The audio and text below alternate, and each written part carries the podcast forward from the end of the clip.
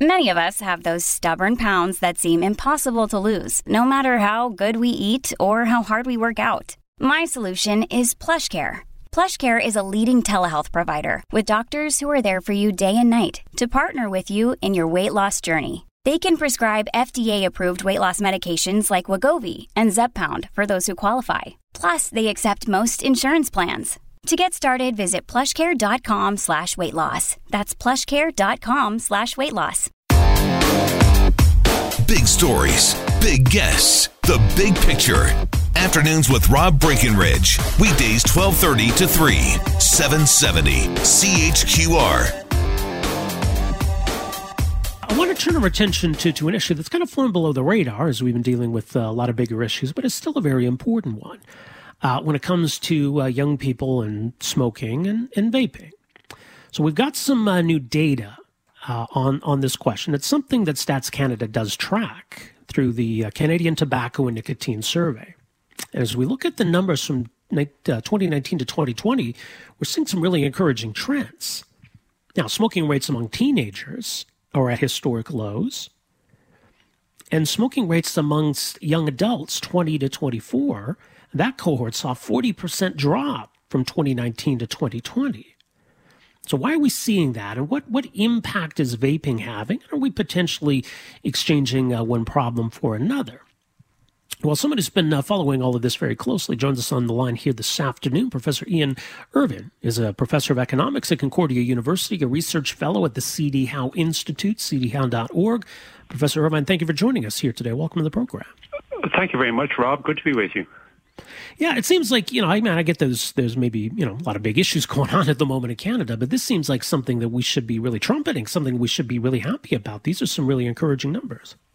Well, the, I agree with you completely. I think it's uh, it's a very positive thing that we're we're seeing this big decline among uh, people in the age group from 20 to 24 in uh, in their smoking patterns. It was a big surprise to me when I saw the um, announcement that came from Statistics Canada, and it was based on the Canadian Tobacco and Nicotine Survey that the smoking rate of this group had really dropped very very precipitously uh, in the space of one year. Now, you can't always be 100% certain that the um, the drop that you see uh, represents uh, a completely accurate picture because what you're doing is taking a sample of the population and the sample yeah. might be a little bit off.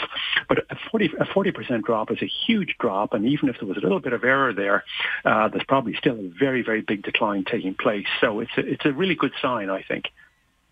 Yeah, it is. So that's uh, that's a forty percent drop in the twenty to twenty four age group. As mentioned, the fifteen to nineteen age group, that number is already down to five percent, which, as you point out, that was our target for 14 years from now is we were hoping yeah, to get it's to even. It's even less than 5%. You know, it depends on what grade you look at. You know, a few more kids smoke in grade 12 than they do in, or, or sorry, vape in grade 12 than they do in grade 11 than they do in grade 10. But in uh, you know, if you average all of high school, it's even down below five percent. So it's it's really quite amazing. And as you say, yeah, that's it, that's the target for the whole population for 2035. So uh, if these people can age and uh, not take up smoking, then uh, there's a very good chance that a large part of the population by 2035 will have um, will see uh, a smoking rate of no more than five percent. So this uh, this augurs well for the future. Well, it certainly does. So then it begs the question of, well, how, how did we get here? Because, you know, a few years ago, there was ah. concern that, you know, smoking rates had kind of plateaued and, and even the concern that vaping could drive those rates back up. And, and that hasn't happened, has it? No, it hasn't. I mean, there, uh, there's a group of people who, who fear that vaping vaping rates, you know, most more kids vaping, that ultimately they'll transfer over to cigarettes. Uh, I'm not one of those people. There's not a lot of evidence in the data, if you look at the data seriously, that people uh, do use actually use vaping as a as a gateway. That's the expression they use as a gateway to smoking. Um, sometimes it, it is indeed the case that a lot that a lot of times um, young people who are smoking have previously vaped, but that doesn't necessarily mean that the vaping is causing it. They're probably just uh, those individuals are probably just risk takers by their very nature. And if vaping hadn't been hadn't been there, they would have been smoking a lot earlier. So I, I don't see uh, any convincing evidence in the data that vaping is. Uh, is a, is a gateway. If anything, if, if vaping were a gateway, you might be expecting these days that uh, the people in the 20 to 24 age group would be smoking more because if right. they started vaping a few years ago and the vaping really were a gateway, that you'd be getting higher smoking rates rather than lower smoking rates. But that's exactly the uh, the opposite of what we're seeing. Now, I don't want to give the impression that vaping is a harmless activity. Uh, nic- nicotine is uh, a very dependence-forming substance. You may even want to call it an, an, an addiction-forming substance. The thing about the thing about the modern technology of consuming nicotine is that, for the most part, uh, the uh, suppliers of nicotine have separated out the toxins, for the most part, not completely, um, that are associated with combustion. What happens when you smoke cigarettes is that you become addicted or you become dependent on account of consuming the nicotine, but it's the combustion that creates all the carcinogens that ultimately kill you.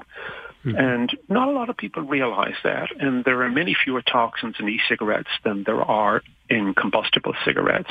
And so from the long-term point of view, if more people are vaping, uh, it may indeed be the case that um, too many people are dependent upon the nicotine, but at least they're not consuming the, the toxins to nearly the same degree that their um, parents were consuming them, you know, when they, when they were teens or when they were in their 20s.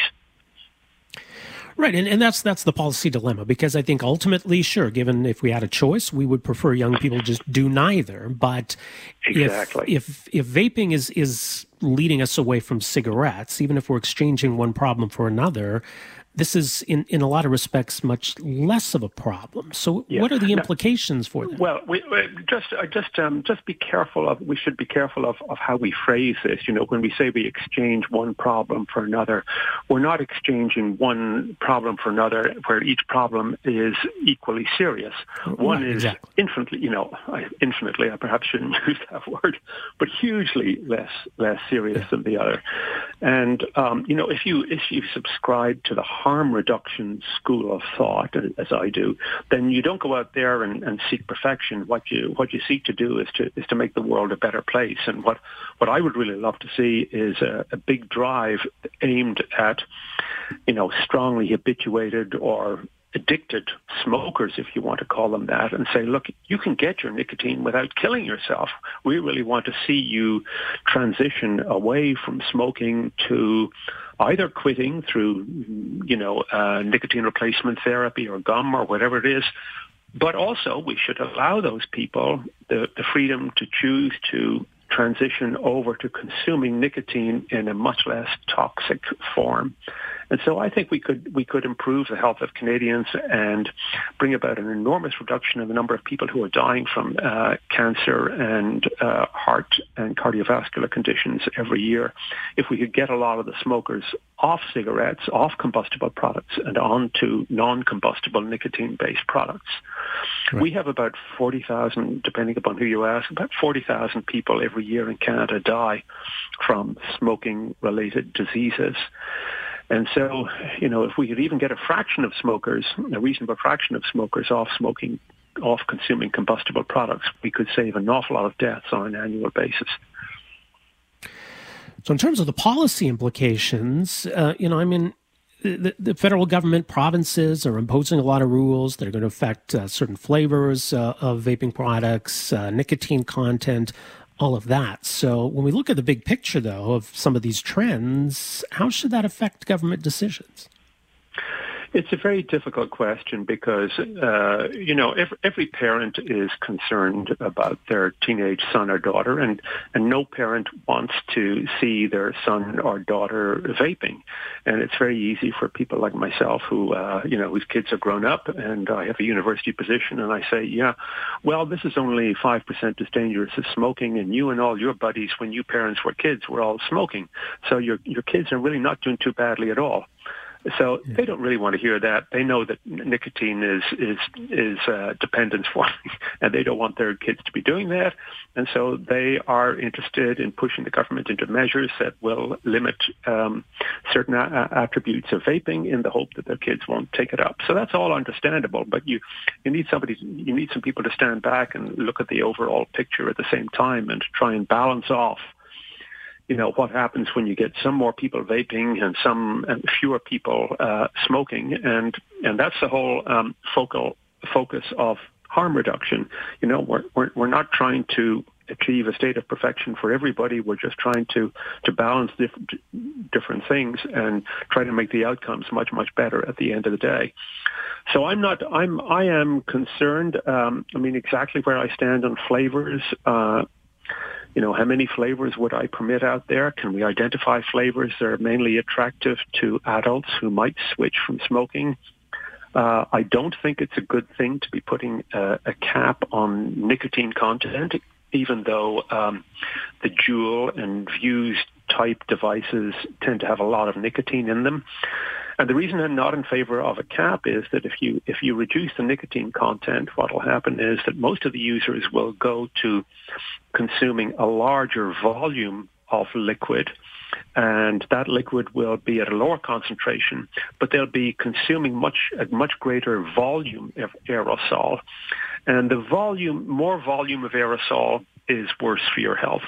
It's still not comparable in any way with cigarette smoke, but if you increase the volume of the aerosol that you take in, it's really not good for you. And so I don't think it's a very good solution to uh, to ban the high concentration products because when you smoke something like uh, when you smoke something, whether it be from a vape shop or uh, a corner store with a high nicotine content, you're taking in a, a very low volume of, of aerosol, and that keeps the toxin levels down. So again, it's a, it's a bit of a trade-off, um, but I'm I'm not in favor of putting a 20 milligram uh, concentration limit on vaping products. And I made a submission to Health Canada, as a lot of people did, and I tried to argue why it, it wasn't a good idea. I don't know if I'll have any influence or not on the ultimate yeah. outcome. Um, what else can we say? Teenagers in general, don't be down on teens. Um, teens are taking much fewer risks than their parents took, and they're taking much fewer risks than my generation of kids. Uh, and I'm at retirement age, and my generation of kids uh, did. If you look at the statistics that are coming out for risky behaviors from teens, Generally, the, the risk-taking behaviors have moderated greatly in the last 10 or, few, 10 or 15 years. Uh, they're getting drunk much less frequently. They're binge drinking much less frequently. Mm-hmm. And one of the measures that I really like is the fact that uh, teens are much less willing to get into a car with a driver who has consumed alcohol or who has consumed cannabis, you know, if they need a ride home. So teens teens are showing uh, uh, you know, overall uh, a much higher level of uh, risk aversion. Um, and they're showing a lot more common sense than than uh, my generation did, and so we yeah. we we should not be down on teens. Um, it is the case that they have. It is the case that they are vaping more, and the way I de- the way I de- I have described this a couple of times, and I think I may have used the expression in the article I um, the opinion piece that uh, was posted on the CD Howe Institute this morning is that they have, you know, t- teens are by n- nature risk takers, and um, they have what what we what I like to call a sin portfolio right? Mm-hmm. you you have a, a, stock portfolio; they have a sin portfolio, and so they're they're rearranging their sin portfolio in a much less risky and in a much less dangerous way.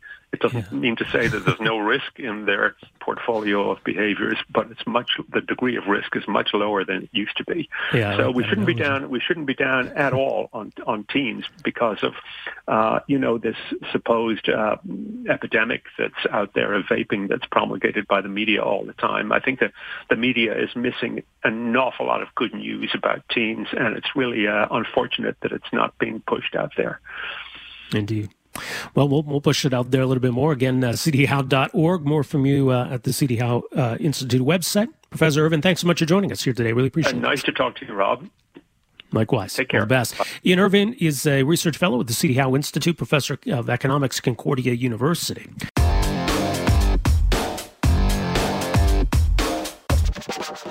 We do have other vaccines coming to Canada. I think some of the numbers have been a little frustrating through January and February and March, but uh, things are, are looking a lot better on the vaccine front. Uh, so we're getting a lot more Pfizer vaccines and Moderna vaccines. We'll soon have Johnson and Johnson vaccines uh, arriving in Canada, uh, even Novavax in the mix at some point potentially. Um, so if we take AstraZeneca out of the mix, we've got some fallbacks. But do we need to take it out of the mix? What do we make of this recommendation from NACI today? What is that going to do to public perception around this vaccine? There's also the question, too, I mean, in terms of global vaccination efforts. This is an inexpensive vaccine. It's easy to store and transport. There's a lot of hope riding on this in terms of getting uh, people in other countries vaccinated. So this could be a, a potential issue going forward.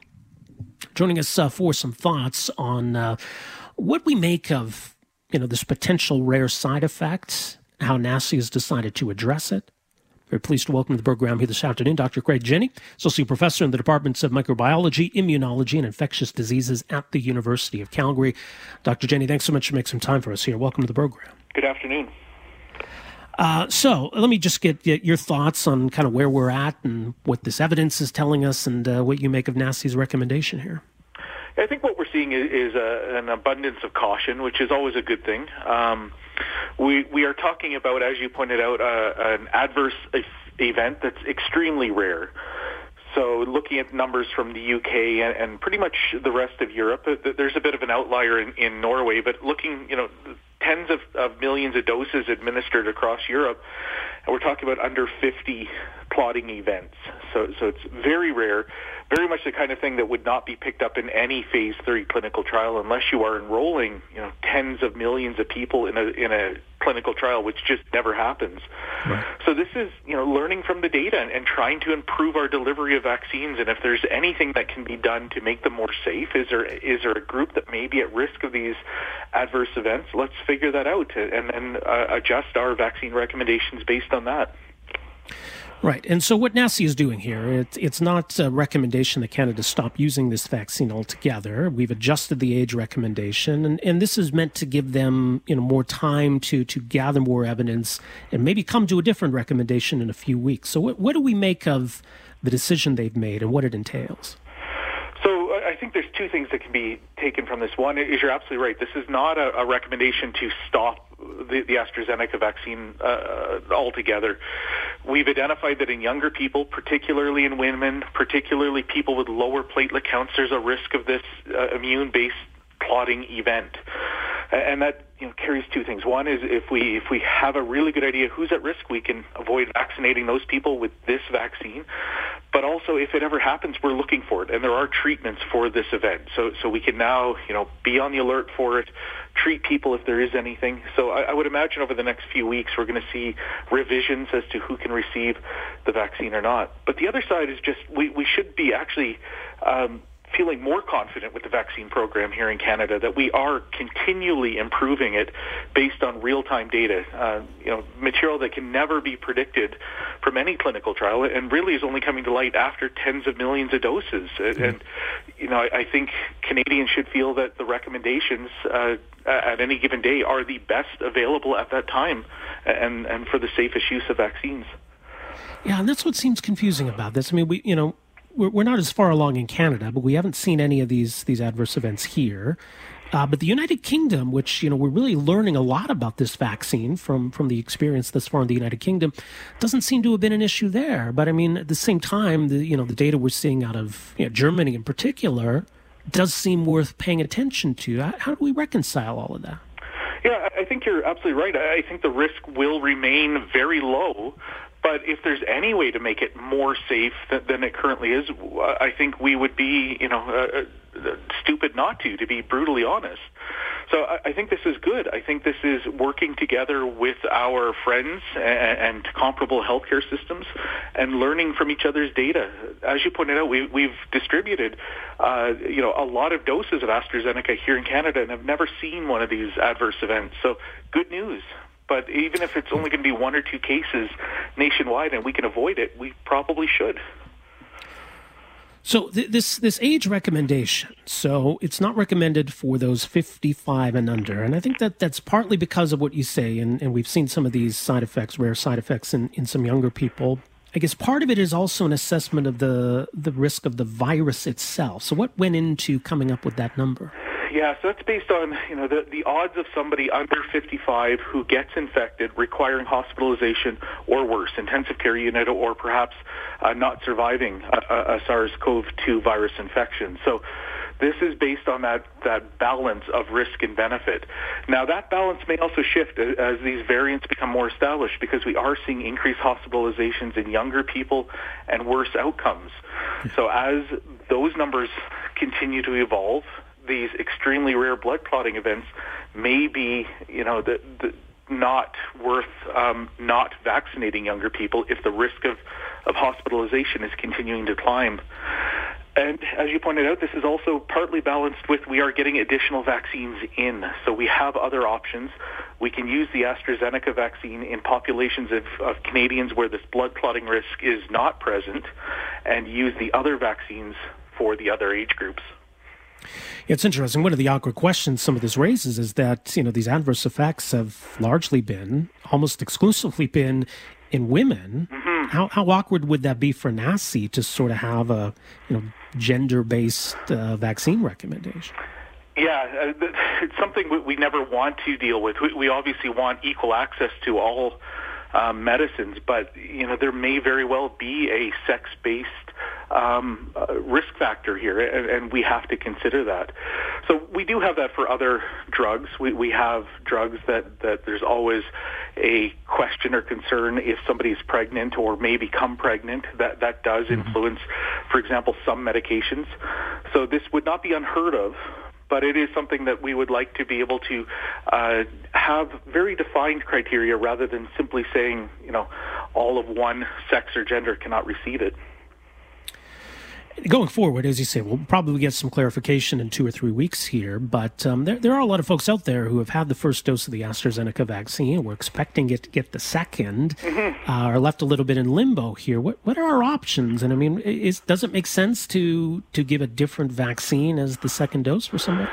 So, actually, there are clinical trials underway right now, and that mixing first and second dose. And that was not because of this, this blood clotting event. This was an immune strategy where, where we do know that sometimes changing between the prime and the boost actually enhances the immune response. We get a broader, longer lasting memory. So that was currently being explored in the UK. That may become an option for these patients. Mm-hmm. We know that the people who've already received the vaccine, the only real risk is four days to maybe two weeks after vaccination. So if they've had their shot longer than that, then they are, there's no longer risk to them. And we are anticipating this pause by NACI only to be a few weeks before we have clarity on who can receive the shots in the future. So you know, most people will be in this several weeks to a few months between prime and boost. Uh, so we will probably have an answer before they are ready for their booster shot. So I think right now there's no need to panic, no need to worry that we do have a, a good time window to go through the data and make sure we're providing the best guidelines possible um, when we look at the, the larger pool of numbers from the UK and Europe. All right. Well, we'll leave there for now, Dr. Jenne. Appreciate the insight. Thank you so much for joining us here this afternoon. No problem. Take care, Rob. All right. You as well. Dr. Craig Jenne, uh, the University of Calgary Associate uh, Professor in the Departments of Microbiology, Immunology, and Infectious Diseases, the Cummings School of Medicine uh, at the U of C. So, some interesting insight from him on just kind of what, what's at play here, what the concerns are, and what the next steps are. So, again, the good news is this seems to be a really rare kind of uh, side effect.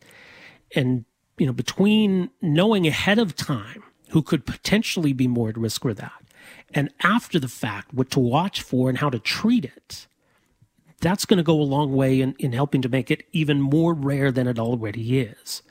But I do wonder if, kind of big picture here, uh, that that some of the damage is done. And and I've been hearing from some people on the text line and email who are saying, yeah, I don't, I don't want that one. If there are other options, I'll take one of the others. And I, I mean, I get that, right? So, uh, I'm, yeah, I'm not sure. I'm not sure how this is all going to play out going forward. Not just for Canada, but for other countries as well. What's really going to be interesting is what ha- ends up happening in the United States. Right? The, the reason why the United States had, uh, you know, million and a half uh, vaccines to quote unquote loan us is because they're actually sitting on tens of millions of AstraZeneca vaccines. And the thinking was that once it's approved, then bam, you know, you've got millions and millions to, to roll out really quickly. But now the US is facing a dilemma here. When is it going to be approved? Is it going to be approved? What are they going to do with all of these vaccines? And, and just the awkward optics end of the US uh, potentially unloading a bunch of vaccines that they don't want to use. So that that's that's not a good situation. But again, I, you know, I think we, we have the situation in the UK to to look at and to learn from. And by all accounts, this has gone really, really well there uh, in terms of efficacy, in terms of safety. Anyway, 403 974 8255. Let's get back to the phones here. This is Eric. Eric, welcome to the program.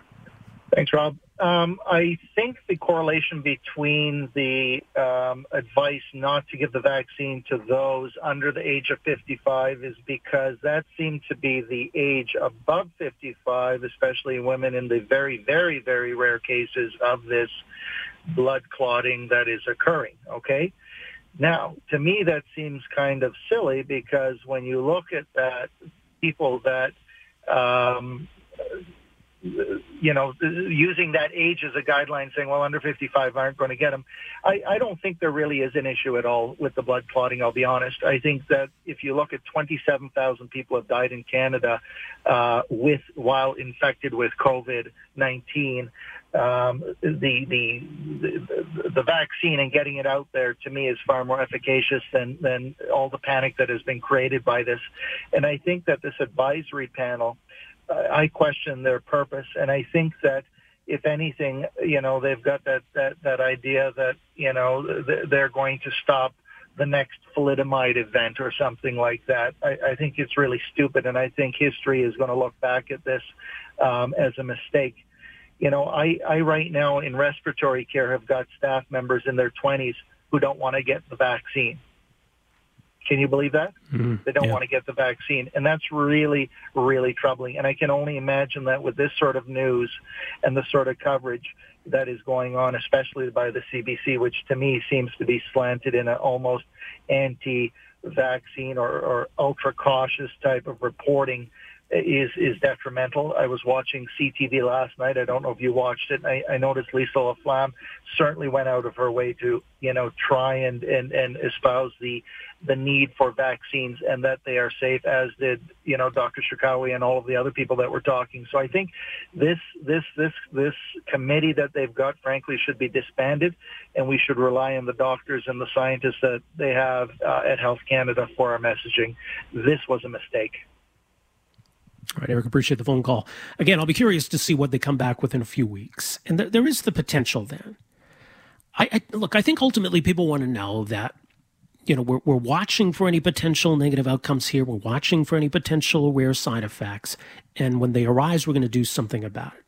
I think if done well, that can actually build confidence in, in vaccines. But that's a tricky balance. I, I think, as Eric points out, there is the risk here of you know having the opposite effect. But if if NACI is able to to do a thorough job and and come back with some pretty sound recommendations based on good evidence, that I think you know there's there's maybe a positive that could still come from all of this. So it yeah look I mean in fairness to, NACI this, it's it's a difficult job that they're being asked to do to factor all of this in and come up with recommendations that strike the right balance you know, vaccines are a way out of this. Let's not lose sight of that. And I think that's why they've made this recommendation, in part because, you know, the recognition that certainly for some age groups, the risk of dying from COVID is way, way higher than, than any potential rare side effect.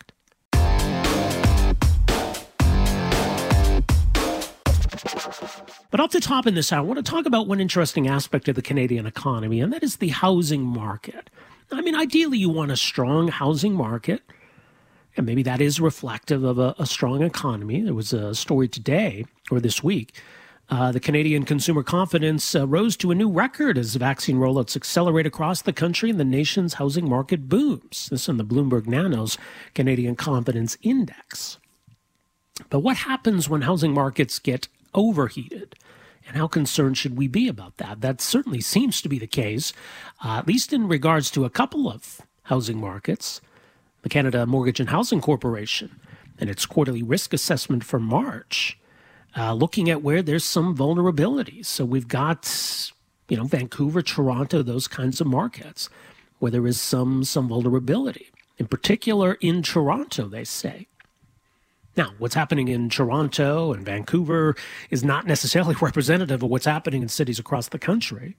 So it's a delicate balance when it comes to a federal response and policies that are aimed at either boosting or cooling the housing market.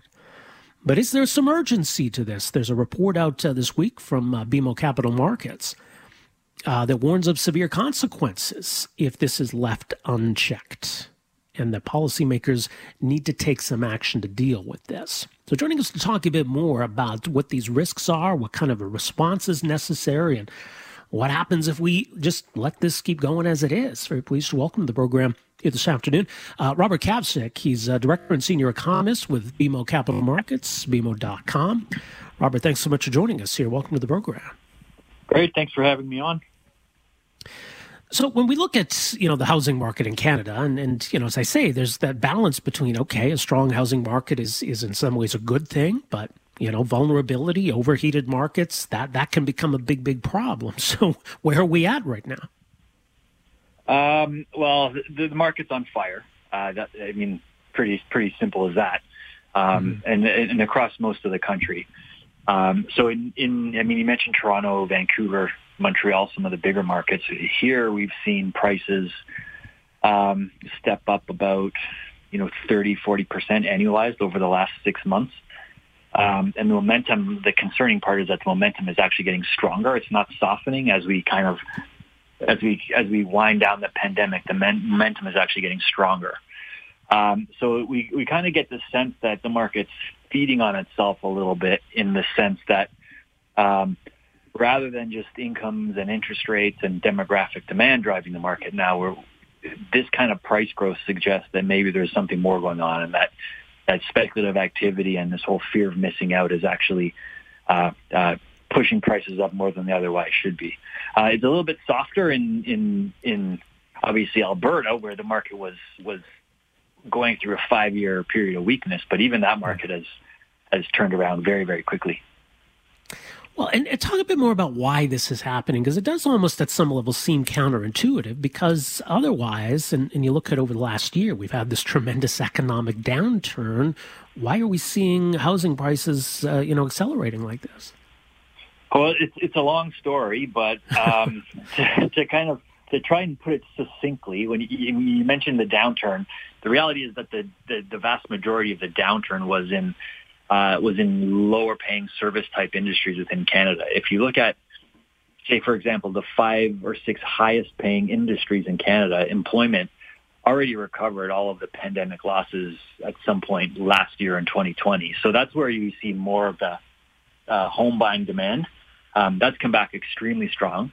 We've put record low mortgage rates on top of that, plus fiscal stimulus.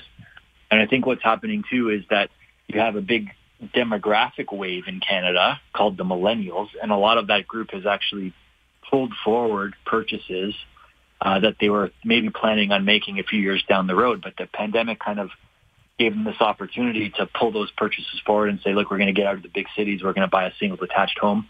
Um, we were going to do it anyway. Now is probably a good time to do it. Problem is everybody's doing it at once um, at a time when there's not a whole lot of supply out there. So uh, hence why prices have kind of have gone off the rails to the upside a little bit. So, in terms of this sort of correcting itself, right? I mean, the idea that maybe we, we don't need to intervene here. What what are the risks as as you see it? Uh, so yeah, the risk is that the market just just kind of feeds on itself and it breeds a lot more speculative activity, which is at the end of the day something that we would have to pay back. Um, mm-hmm. If prices run in excess of what what incomes and employment and demographics can support, then at some point we have to pay that back. And the risk is that um, you know the last cohort of people into that market end up with negative equity on the other side of this, and they get kind of trapped, or they have to take losses, and it has bigger implications for for economic activity and mobility and, and those type, types of things.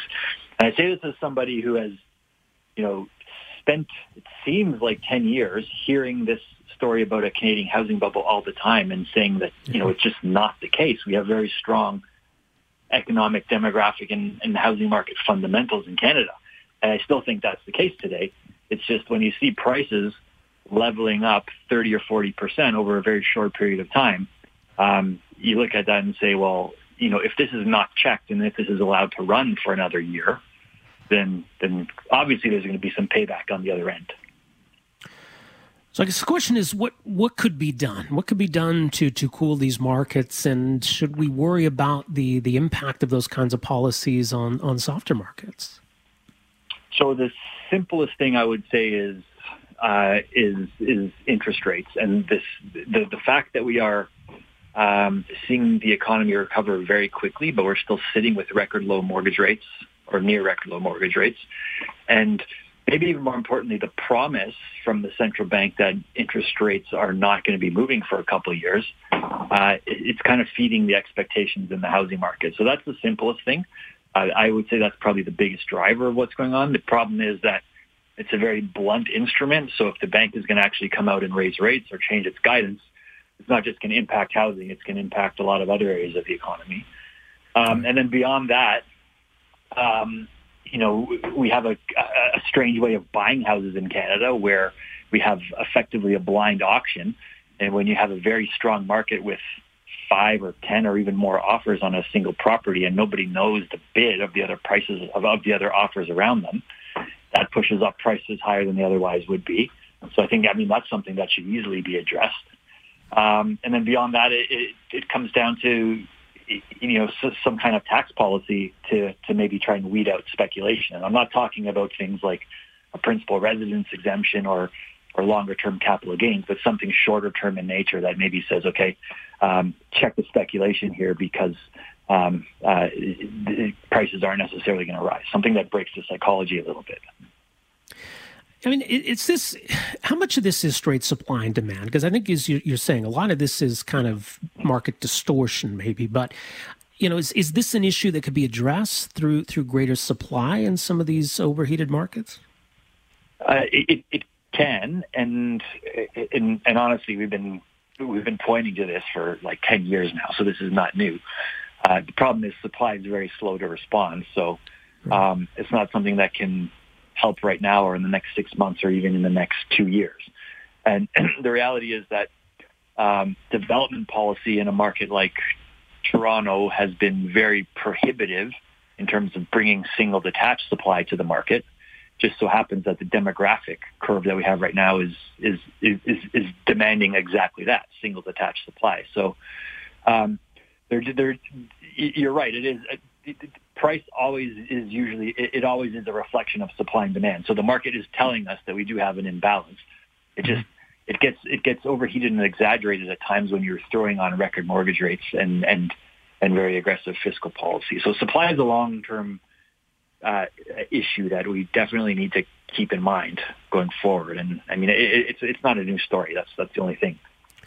Yeah, well, I mean, we, we got a federal budget coming up uh, in a few weeks, you know, so it, I mean, it's possible we could see some some changes along these lines. That I, you know, I think you alluded to. The government's really reluctant to be seen to be doing anything that that might be counter to the idea of you know unleashing economic recovery. So, I mean, how likely is it that we're going to see some action, and what kind of a timeline are we on here? What sort of urgency does there need to be? Uh, I would say the urgency is is is now. Like it, it, we were we're seeing prices explode in front of us, and, and if there's mm-hmm. not a response in interest rates, which would cool it down pretty quickly, um, and I don't know if I don't know if the federal government has the luxury of sitting around and saying, "Well, let's see how this plays out for another year," um, because it's happening in front of us. So I, I don't know what the response is going to be. Um, we, we've seen over the last you know 10, 15 years uh, various tweaks to mortgage rules to tighten up lending standards, and that's all been it's all been actually it's, it's been very effective and it's it's insulated the financial system. But a lot of tweaks to mortgage lending don't necessarily break the psychology of the market like we need today. Um, so I mean I'm not I'm not predicting anything major in the budget mm-hmm. um, in in early April. But I mean, I, I, I, I'm, I'm, I'm, I'm, I'm quite sure policymakers in Ottawa are sitting there and watching it and saying something needs to be done. I just, I just don't know what exactly what what lever they're going to pull at this particular time. Well, yeah, it's an interesting issue, an important one at that. Uh, we'll see what happens going forward here. Robert, appreciate you making some time for us uh, here today. Appreciate your input on this. Yeah, great. Thanks for having me. Yep. Thanks again. Robert uh, Kavcic, Director and Senior Economist with BMO Capital Markets, BMO.com. So, yeah, he's sounding the alarm a little bit that what they're seeing, in a particular in places like Toronto, is worrisome. And nobody wants to see a housing bubble situation here. Maybe people have kind of been conditioned to, to be cynical of that because we've been hearing those warnings ever since the U.S. housing bubble burst.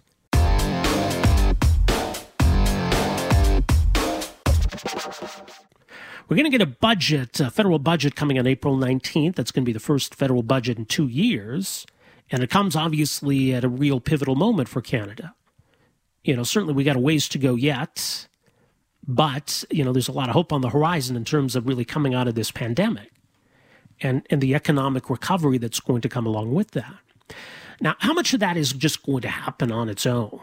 Right? If we could snap our fingers and tomorrow, you know, this virus went away, all health restrictions went away, how quickly would the economy rebound? How much pent up demand is there? And are we just waiting to unleash that? Or is the economy still in need of a bit of a, a push here? Does there need to be, at least for now, still some emphasis on stimulus spending? to really crank up that uh, economic recovery? And so that's a question, obviously, the government's going to have to decide. But joining us uh, for some thoughts on where we're at and what kind of response might be needed still in the short term, very pleased to welcome the program uh, here this afternoon, Craig Alexander who's a chief economist and executive advisor with uh, Deloitte Canada. Deloitte.com is the website. Craig, great to have you with us here. Welcome to the program. Oh, it's a pleasure, Rob. So, as we look to the uh, priorities in the upcoming budget, and specifically as it pertains to you know really kickstarting an economic recovery, where where do you see the priorities lie for the government? Well, I think your opening remarks capture the the the the, the challenge, right? So, in the near term, you know, we're still we're still in the pandemic. Uh, in fact, um, you know, after the first lockdown followed by rebound in activity uh, we then went into um, renewed government restrictions at the end of last year that caused the economic recovery to lose momentum. Now, the good news is it doesn't look like the Canadian economy went back into contraction in response to the, the second wave and, and renewed restrictions. Uh, but the pace of growth really certainly, the pace of recovery certainly lost momentum. And, and as we, as we look at the health statistics that are coming in, we can see that there are there are concerns about the third wave. There is the possibility that you know we we we aren't out of out of uh, renewed government restrictions, and so there's near term economic risks. But just as you said, that you know there is a light at the end of the tunnel, and that is vaccination. That ultimately, as we get the population vaccinated, the health risks will diminish, and and that should set us up for for an economic recovery. But I think from the point of view of the upcoming federal budget, it, it has it, it's it's likely to acknowledge that we're still in the midst of of the crisis, and even mm-hmm. with the recovery we're getting this year, there's still a lot of slack in the economy. The other dimension here is I think that that provinces um, have been very hard hit and fiscally don't have the same sort of fiscal capacity as the federal government on. And so, you know, I think that there there there is an argument here that the, the federal government needs to, to provide the, the stimulus that in many cases the provinces can't, can't afford. And so in the, the economic, the, the fall economic statement, the government basically outlined to us that they would be delivering, you know, additional 70 to 100 billion dollars of stimulus over the next three years.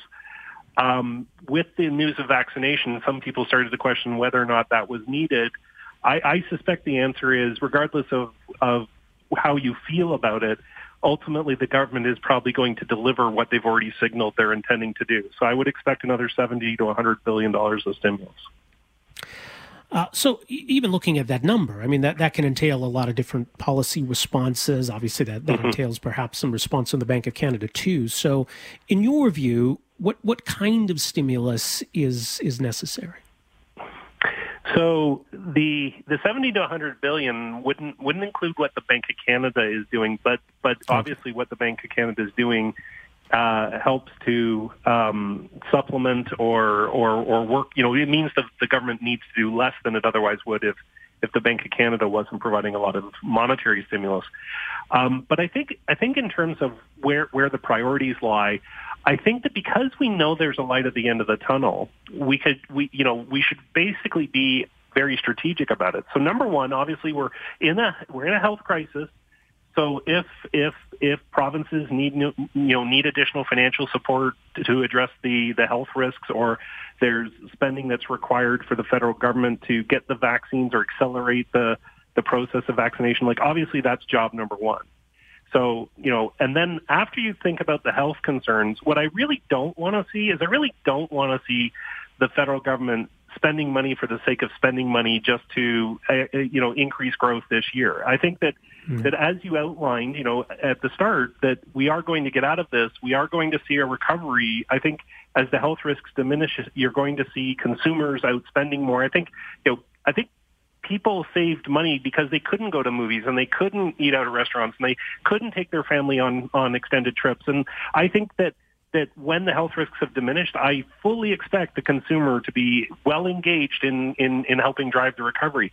Where I'm worried is I'm worried about business competitiveness. I'm worried that businesses in in in 2020 cut investment by more than 11 percent and the latest investment intention survey says they're only going to invest, you know, invest more by about 5% this year. And so that, that reduces the, the capacity for the, the business sector to respond to rising demand, uh, you know, not just in Canada, but also uh, from our major trading partners.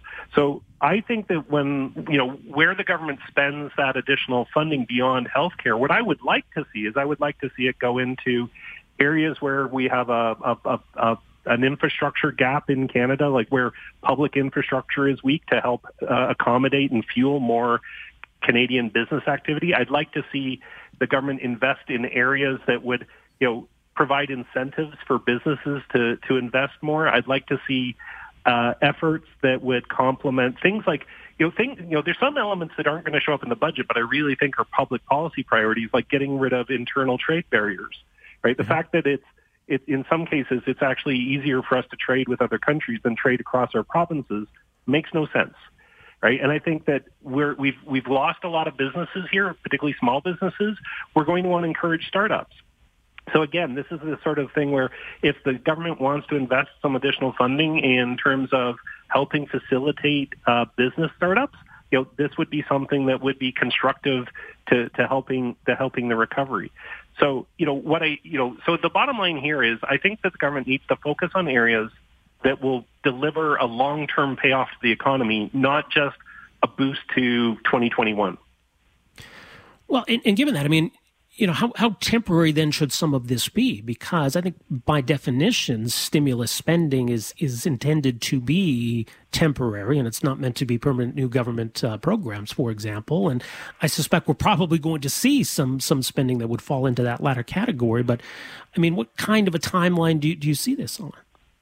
Well, it, it, it all depends on, you know, in terms of, of being temporary, right? So there's, there's two different dimensions, right? So let's say that um, governments haven't been investing enough in public infrastructure that that helps facilitate business activity. Okay, well that that sort of those sort of in, in infrastructure projects, those big capital projects, are temporary because once you once you you know once you start up the project, you break ground, you put in place the additional uh, capacity or the additional capital then the program ends when the project is completed. And so it is it is it is temporary, even though we could be talking, you know, the infrastructure projects could take a few years for them to to fully, you know, to be completed. Um, there's other areas where you could see investment that would have a long-term return, like a very significant long-term return, um, but is you know you might you know many Canadians would actually think of it more as being sort of permanent spending, but because it raises government future government revenues, uh, it actually more than pays for itself. And so a good example of this is investments in early learning and childcare. Like one of the things that we saw during the pandemic was that, you know, when when schools were closed, it became very clear just how critical childcare is as a economic uh, as an economic infrastructure, like a, as an economic uh, support. And if we take a look at the the example of Quebec, when they introduced their subsidized childcare program, um, over you know after ten years, the fiscal the the the fiscal benefit of that program exceeded the cost. So on a net basis, the federal and you know federal additional federal and provincial revenues that were created by having more women in the workplace, by having um, parents that are more productive in the workplace and being less, uh, you know, being able to contribute more, you know, ultimately the fiscal payoffs ended up being greater than the cost. So the, the, that's the sort of thing we're talking about here, where if you know if it's if it's spending money to build park gazebos, that would boost the economy in 2021, but not actually create a long-term economic benefit. But there are there are areas where the government can invest, uh, both in in terms of physical infrastructure and in terms of social infrastructure, that ultimately lead to you know increased employment, increased income growth, which generates more tax revenues and offsets the cost. But that that that offset might take you know a few years to materialize. All right, it's going to be an interesting budget day, April 19th. Uh, as mentioned, more at uh, Deloitte.com. Greg, appreciate your insight on all this. Thanks for joining us here this afternoon. Oh, it was my pleasure. Thanks for having me. All right, cheers. Greg Alexander, Chief Economist uh, with Deloitte Canada, and uh, his thoughts on uh, what he'd like to see from government in terms of really trying to to facilitate some economic recovery. What are we actually expecting to see in this budget? uh, I got a text from Jim who says uh, this government's going to spend money like a drunken sailor uh, because they want to get reelected. Look, the, the political dynamic cannot be overlooked here. So, not only are we headed into a, an economic recovery, we're likely headed into a, a federal election, either in the summer or the fall. Thanks for downloading and listening to the podcast. Don't forget to subscribe, rate, and review for free at Apple Podcasts, Google Play, or wherever you find your podcast. You can also find me on Twitter at Rob Breckenridge, and you can email me, rob at 770chqr.com. Talk to you next time. Afternoons with Rob Breckenridge, starting at 1230 on News Talk 770 Calgary.